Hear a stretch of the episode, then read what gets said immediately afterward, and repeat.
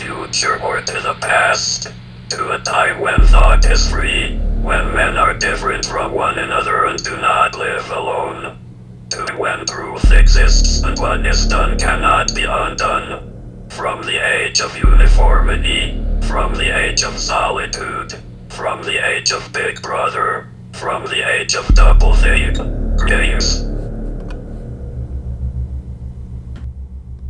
Every record has been destroyed or falsified. Every book rewritten. Every picture has been repainted. Every statue and street building has been renamed. Every date has been altered. And the process is continuing day by day and minute by minute. History has stopped. Nothing exists except an endless present in which the party is always right. The essential act of the party is to use conscious deception while retaining the firmness of purpose that goes with complete honesty. Life, if you looked about you, bore no resemblance, not only to the lies that streamed out of the telescreens, but even to the ideals that the party was trying to achieve. Today is May 2nd, 2022. Out of Canada, I'm the host of System Failure, Peter Zander. You're listening to another edition of the weekly New World Debrief. The town square has taken another beating this week as Elon Musk's ties to China come under scrutiny by the New York Times, who also gave Tucker Carlson a three piece whiplashing this weekend. Deputy Prime Minister of Canada Chrystia Freeland's ties to the World Economic Forum come under scrutiny as the Freedom of Information offices in our own government are showing to be problematic. The Biden administration has sanctioned the Department of Homeland Security to create a board of disinformation. To end on a fun note, I'm going to talk about the metaverse just a bit. Meta's stock lost 20% of its value over the last quarter as NFT company Bored Ape has one of its biggest launches yet. Why is this? They're selling plots in the metaverse. We'll get into that. The public faith in traditional institutions is at an all time low as there's dissonance between the dreams of oligarchs and those they are attempting to subjugate, as more of us are clearly just checking out. Will more of us build our future together or allow these people to build it for us? Let's dissect this current paradigm together. In our first story, Elon Musk continues to be the center of controversy. He's being hailed as some sort of savior of free speech and even of humanity by many conservative or independent thought leaders and influencers. Most notable among these ranks are Tim Pool, Glenn Beck, Dave Rubin, and Tucker Carlson. It somehow is lost on them that he is part of the futurist class, those that view humanity as either adaptable or extinctable. They forget he has military DARPA contracts, DARPA standing for Defense Advanced Research Project Agency, the research arm of the US military. DARPA has tagged along for the development of the boring tunnels, launching surveil- surveillance satellites with SpaceX, and even advanced neural mapping through Neuralink. He's a billionaire, and I have the principle that you can't be a billionaire and a good person at the same time. This is true in Elon's case. While complaining about draconian Californian lockdowns, he stayed silent while his plant in Shanghai closed with the rest of the city. Often silent on the issues of human rights in China, it's time he starts answering some hard questions about human rights around the world. First question Would he sign a digital constitution to allow sovereignty of consciousness and expression for every individual? This is what I hope to see in my lifetime. Number two, is he willing to take a hard stance on China? If not closing business within, how will he reform the culture around workers' rights and human rights within the region? Is he willing to take a stance on the World Economic Forum publicly? Or, like Pierre Poilievre with his own connections, is he just a wolf in sheep's clothing? When Elon Musk opened a Tesla factory in Shanghai in 2019, the Chinese government welcomed him with billions of dollars worth of cheap land, loans, tax breaks, and subsidies. I really think China is the future, Mr. Musk cheered. Tesla's road since then has been quite lucrative, with a quarter of the company's revenue in 2021 coming from China, but not without problems. The firm faced a consumer and regulatory revolt in China last year over manufacturing flaws. With his deal to take over Twitter, Mr. Musk's ties to China are about to get even more fraught. Like all foreign investors in China, He operates Tesla at the pleasure of the Chinese authorities, who have shown a willingness to influence or punish companies that cross political red lines. Even Apple, the world's most valuable company, has given in to Chinese demands, including censoring its App Store. This goes for uh, Google as well, who went as far as to develop a completely dummy sister algorithm to its own search engine for um, the Chinese government to censor its results as it deemed fit by threat of them just ripping it off altogether. Mr. Musk's extensive investments in China could be at risk if Twitter upsets, upsets the Communist Party state, which has been the platform at home but used it extensively to push Beijing's foreign policy around the globe, often with false or misleading information. At the same time, China now has a sympathetic investor who is taking control of one of the world's most influential megaphones. Mr. Musk said nothing publicly. Mr. Musk, Mr. Musk said nothing publicly. For example, when the authorities in Shanghai shut down Tesla's plant as part of the citywide effort to control the latest COVID 19 outbreak, even after lambasting officials in Alameda County, California, for a similar step when the pandemic began in 2020.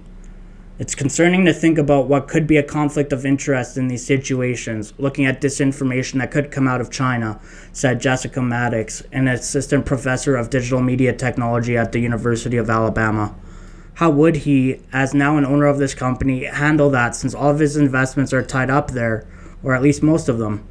Even Jeff Bezos, the founder of Amazon, one of Mr. Musk's biggest rivals in tech, space, and now media, weighed in on Twitter to question China's potential sway over the platform. Quote, Did the Chinese government just gain a bit of leverage over the town square? End quote, Mr. Bezos wrote. Mr. Musk has not detailed plans for changing Twitter except to promise to free it up as a platform for free speech while banning bots and artificial accounts that populate its user base. Even that simple pledge on bots could irk China's propagandists, who have openly bought fake accounts and used them to undercut claims of human rights abuses in Xinjiang. It is not clear whether he intends to restore accounts or remove labels that identify some of Beijing's most prominent users as state officials. Mr. Musk did not respond to an email request and comment. A spokeswoman for Twitter declined to comment. What is clear is that China recognizes Twitter's ability to spread information. The government banned Twitter in 2009 amid ethnic riots between Muslims and Han Chinese in Urumqi, the capital of Xinjiang. The western region where the government later started a mass detention and re education campaign that the United States has declared a genocide.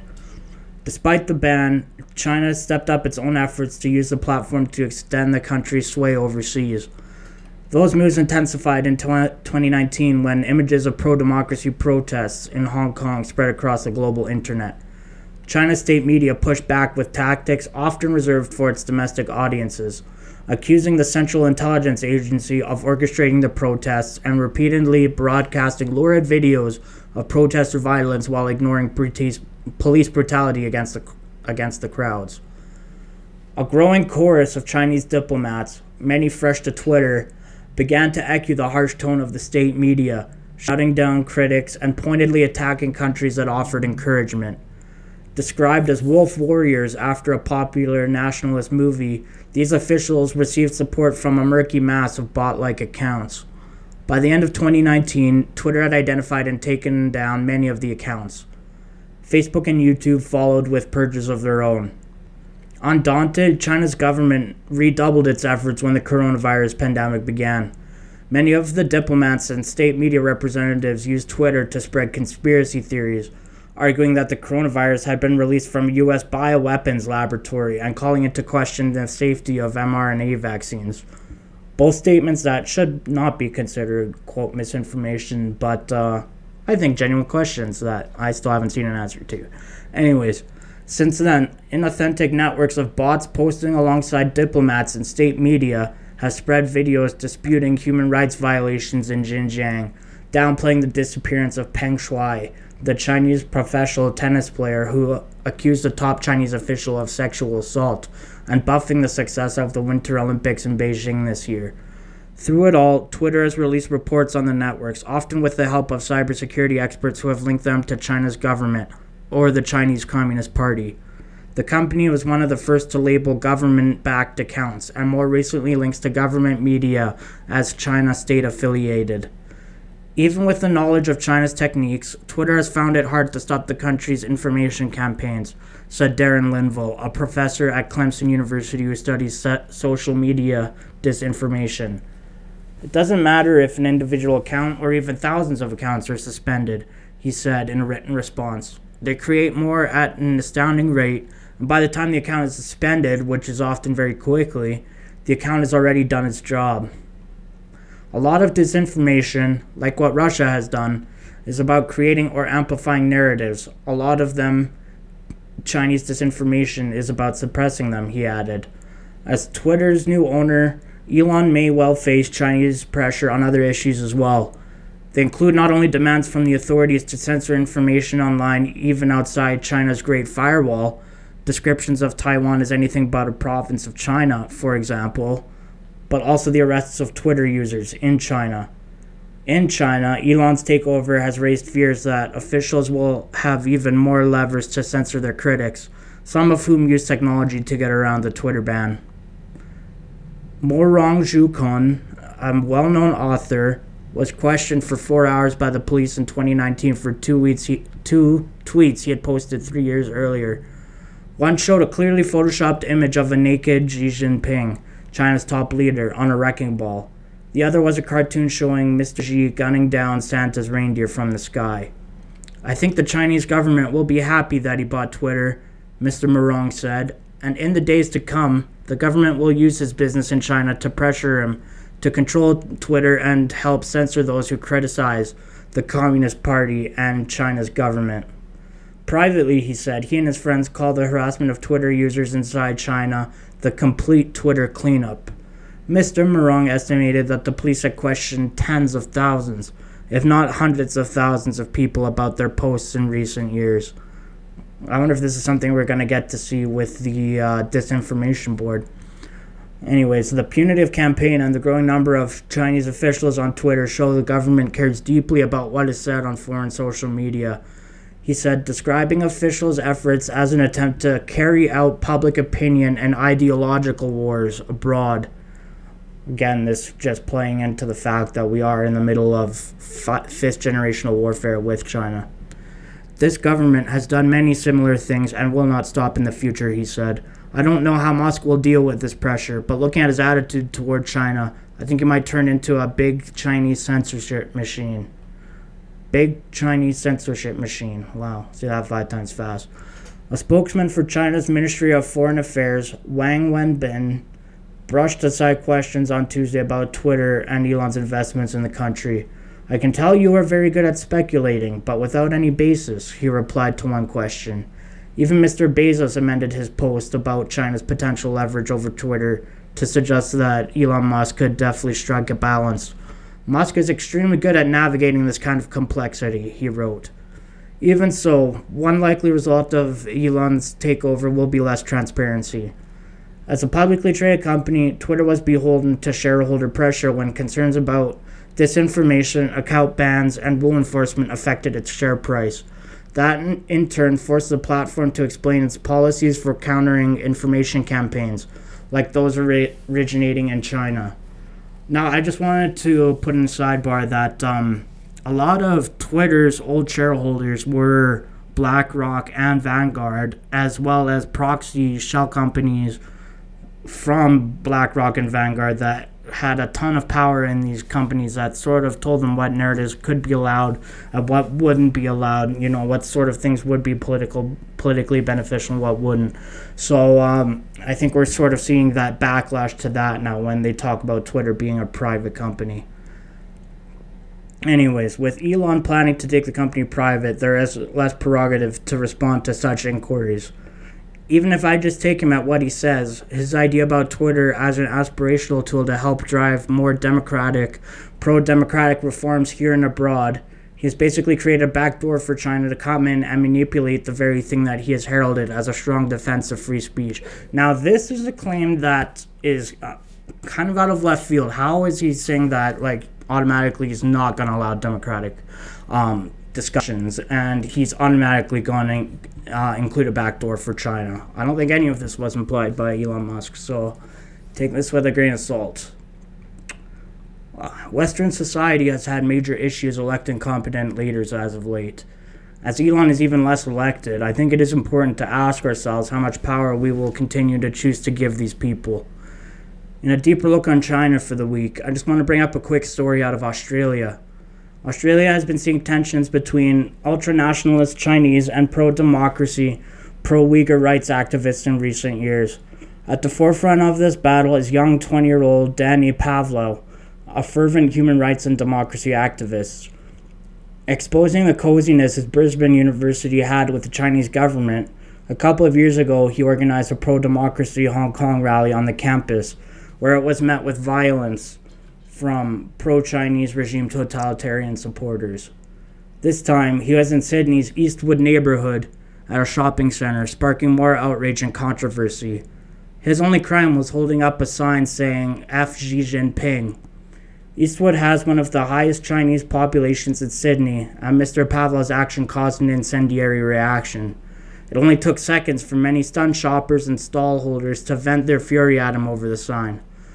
Mr. Pavlov posted footage of the clash on Facebook showing him surrounded by angry stallholders at the Asian market, yelling abuse at him. F you, mother effer, screamed one at him repeatedly. It's, it's free speech. Okay. Another punches the sign and tells him, America has genocide, not Xi Jinping. And several women call the man a coward and tell him to F off as he stands in the street with his hands behind his back in the face of the abuse. He tells the crowd he's not a coward and does not threaten anyone and invites them to hit him while his hands are behind his back. Police eventually restored calm after they intervened to keep the sides apart. He was told by his opposition that his speech was, quote, inciting. This is a problem when we get we get to when speech becomes violence, even speech criticizing a foreign dictator. We are clearly seeing more and more political lines drawn over this issue, especially from China. The government told their citizens that certain speech is violence as well, and we see how this empowers a sort of jingoism and loyalty to the regime and the narrative in an almost fervent and cult like fashion. I hope and pray every day for the free minds and hearts of the Chinese people, as well as our own. In our next story, the Trudeau regime shows no signs of increasing transparency and a couple of FOIA requests from Rebel News regarding subjects previously considered conspiracy. Both Deputy Prime Minister Chrystia Freeland's ties to the World Economic Forum and the documents of transport for level 4 bioresearch substances Henipa virus and Ebola, which were moved from the Winnipeg Microbiology Lab to the infamous Wuhan Lab of Virology in the fall of 2019, after it was brought up in a conservative inquiry in the House of Commons earlier this year. For both of these requests, instead of outright denying their existence, the Privy Council of Canada responded to the Freeland inquiry from Rebel News with initiating a quote consultation process. According to Sheila Gunn Reid at Rebel News, they went even further regarding the Public Health Agency document. From rebelnews.com. The requested document that the omitted election or the omitted deletion by the agency confirms the existence of was from the Public Health Agency of Canada, managers to staff, regarding media coverage of the firings of two Chinese scientists at the high security National Microbiology Lab in Winnipeg three years ago. Staffers at the PHAC were sent a note about Winnipeg Free Press's coverage of the stripping of high level security clearance and subsequent firings of two scientists after the transfer of Ebola and Henipa viruses from the lab in Winnipeg to Wuhan in 2019. Story which was first broken by Rebel News, Prime Minister Trudeau granted nearly $900,000 to the lab in April 2020 to research the virus.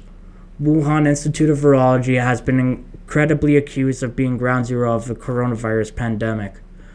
According, according to a CBC report, one of the scientists escorted from the lab in Winnipeg amid an RCMP investigation last July was responsible for exporting the pathogens to the Wuhan Institute of Virology four months earlier. Dr. Wo, Zhang Wo Ku her husband Keding Chang, and her students from China were removed from Canada's only level 4 lab over what's described as a possible policy breach. The Public Health Agency of Canada had asked the RCMP to get involved several months earlier. Rebel News filed for access to the note as correspondence available for release under Canada's privacy and information laws. However, the note was from, deleted from the government servers instead of being released with personal information redacted, which is the normal practice. This is not the first instance of the PHAC stonewalling an investigation into the details of the firings of the Winnipeg lab.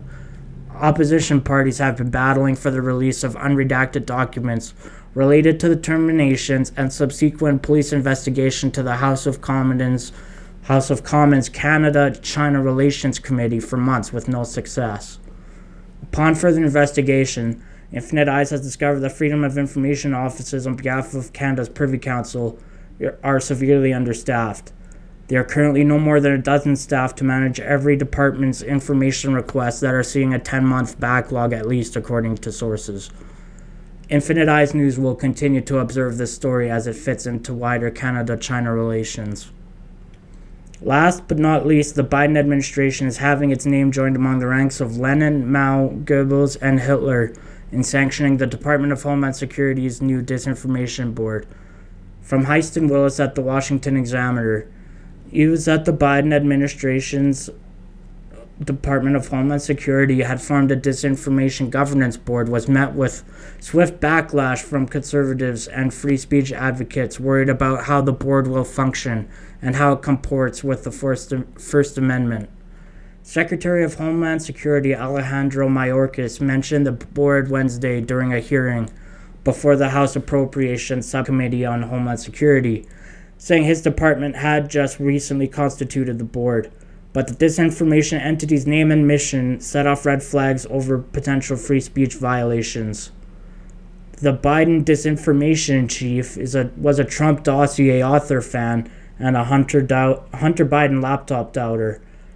The federal government is supposed to not impede free speech, and that's exactly what this board is going to do, said Lora Ries, a former DHS deputy chief of staff and director of the Heritage Foundation's Border Security and Immigration Center. It's not at all part of the mission of the Department of Homeland Security. Critics swiftly compared the board to the Ministry of Truth in George Orwell's dystopian novel 1984. One of the key concerns is who will decide what constitutes disinformation. On this measure, the Disinformation Board attracted additional scrutiny. Nina Jankowicz, Jankowicz, Jankowicz, Jankowicz, Jank, Jank, Nina Jank, Nina Jank, who was the disinformation fellow at the Wilson Center and advisor to the Ukrainian Foreign Ministry as part of the Fulbright Public Policy Fellowship, confirmed Wednesday that she had been named executive director of the board. However, Jankowicz has a theory of sharing misleading claims about British ex spy Christopher Steele's discredited Trump dossier and downplaying the controversy embroiling Hunter Biden. When pressed by a reporter about the situation, White House Press Secretary Jen Psaki said Thursday that she needed to learn more about it, but defended the board's mission. It sounds like the objective of the board is to prevent disinformation and misinformation from traveling around the country in a range of communities, Psaki said. I'm not sure who opposes that effort. The White House supports the disinformation board, Psaki added, citing disinformation that has circulated about COVID 19 and elections. On Friday, the White House said the disinformation board is a continuation of a Trump era initiative. The elections issue came up during Mayorkas' congressional hearing as well. Illinois Democratic Rep- Representative Lauren Underwood cited misinformation as a possible contributor to election outcomes that could be addressed. A newer trend that we saw in the 2020 election and already in the 2022 midterms is that disinformation is being heavily targeted at Spanish speaking voters, sparking and fueling conspiracy theories, Underwood said to Mayorkas. DHS and its components play a big role in addressing myths and disinformation in Spanish and other languages. Such concerns raise further red flags, argued Ries. It's revealing that they're concerned about the election and Spanish speaking voters, she said. I think that kind of gives away their game. At this point, it isn't clear exactly how the board will function or how it will combat misinformation. DHS has not issued a press release about the board, and a search for Disinformation Governance Board on the department's website turns up no results. The Washington Examiner has reached out to DHS seeking more details about the Disinformation Initiative. Ironically, the board's scattershot public unveiling may be contributing to the sort of false narratives it purpor- purportedly exists to correct, says Cato Institute policy analyst Will Duffield. The launch has been terrible, he said. The launch of this thing has already created more disinformation or led to it than the board will ever be able to combat. The lack of clear information about the board's role and purpose could lead people to assume the worst. Depending on how the board functions, it could be a useful tool to coordinate messaging across the many missions of DHS. Absent more information, that is yet to be seen. Frankly, I'm skeptical that this thing has any reach at all and isn't just a paper shuffling exercise, said Duffield. But again, we don't really know. Like it to the Ministry of Truth from 1984, more often than I can count, its potential threat to freedom and flow of information and collective awareness should not be discounted, nor its threat to freedom of the press. Perhaps there is something to be said for the comparison, as Orwell is all too fresh in, fresh in many of our minds. Let's just think about what this says about who we are as a people and as a society. We have seen that many of us trust too much the information placed in front of us, and some of us not nearly enough. This, I believe, is a consequence of many generations of not teaching critical thought and allowing what feeds the minds and hearts of the people to be swayed with money or another agenda instead of pure knowledge and enlightenment. Mixed with group and mob mentality and the fact that none of our institutions truly speak truth to power or challenge the status quo, this is a recipe for confusion to the casual observer, often capitulating pure knowledge for an echo chamber. Now, speech is violence, and disinformation is a threat to national security so is the answer to let these same people that have gotten some major narratives wrong, in fact, completely fabricated other narratives like Trump's uh, Towers connection to the Russian bank or COVID injured or COVID originated in a wet market dictate narrative? For me, I take no media as authoritative, but one voice of one aspect of one society that wants me to think, think one thing. I try to take as much information in as possible challenge it against itself, and see what sticks. If you can win a debate on the other's terms with the other's sources, there leaves no room for dissonance or excuse. In our last story, Meta faces some rough waters as it loses 21% of its entire market cap in one quarter. This comes over renewed motivation for the EU to implement new content moderation regulations, even some countries pushing for an outright ban on the Meta platform, formerly Facebook. Zuckerberg, in my opinion, took a big gamble in wanting to be the flagship of new technologies at a time where existing skepticism towards social media is just progressing. However, there could be some new players in the game. Is there blood in the water or is it just oil? From Futurism.com. Bored Ape's new drop was so popular that it crashed the entire Ethereum blockchain. Smell that? It's blood in the water. Funny you'd think buyers would be at least a little skeptical of sinking thousands into an asset class a hacker stole millions worth of in a scam literally just last week. But then little seems to make sense in uh, the NFT com- community these days. Despite last week's news that hackers stole at least $13.7 million worth of Bored Ape Yacht Club NFTs, interest was so high in the latest Bored Ape drop that the entire Ethereum blockchain, a sort of online crypto auction house, crashed temporarily. CNET reported earlier today that Bored Ape is creating a multiverse called Otherside, working with Yuga Labs on development. They launched a new NFT collection and the sale of 100,000 land deeds for plots in the upcoming virtual world. That's basically half of the estimated total of 200,000 plots of land the world will ever have. It's kind of wild to see so many happily march down the same path Beanie Babies did back in the 90s. Overinflated prices of an ultimately worthless asset class popped because of oversaturation, fakes, and plain lack of imagination. It's hard to see how crypto on the blockchain, assets rife with scandal, scams, and environmental destruction, according to Futurism, that don't even have a physical avatar, could ever be much more successful long term. It's really a question of who will be left holding the buck when the market inevitably crashes. And right now, the complaints are rolling in, not from billionaires and millionaires, but from everyday folk who can't seem to smell all that blood in the water.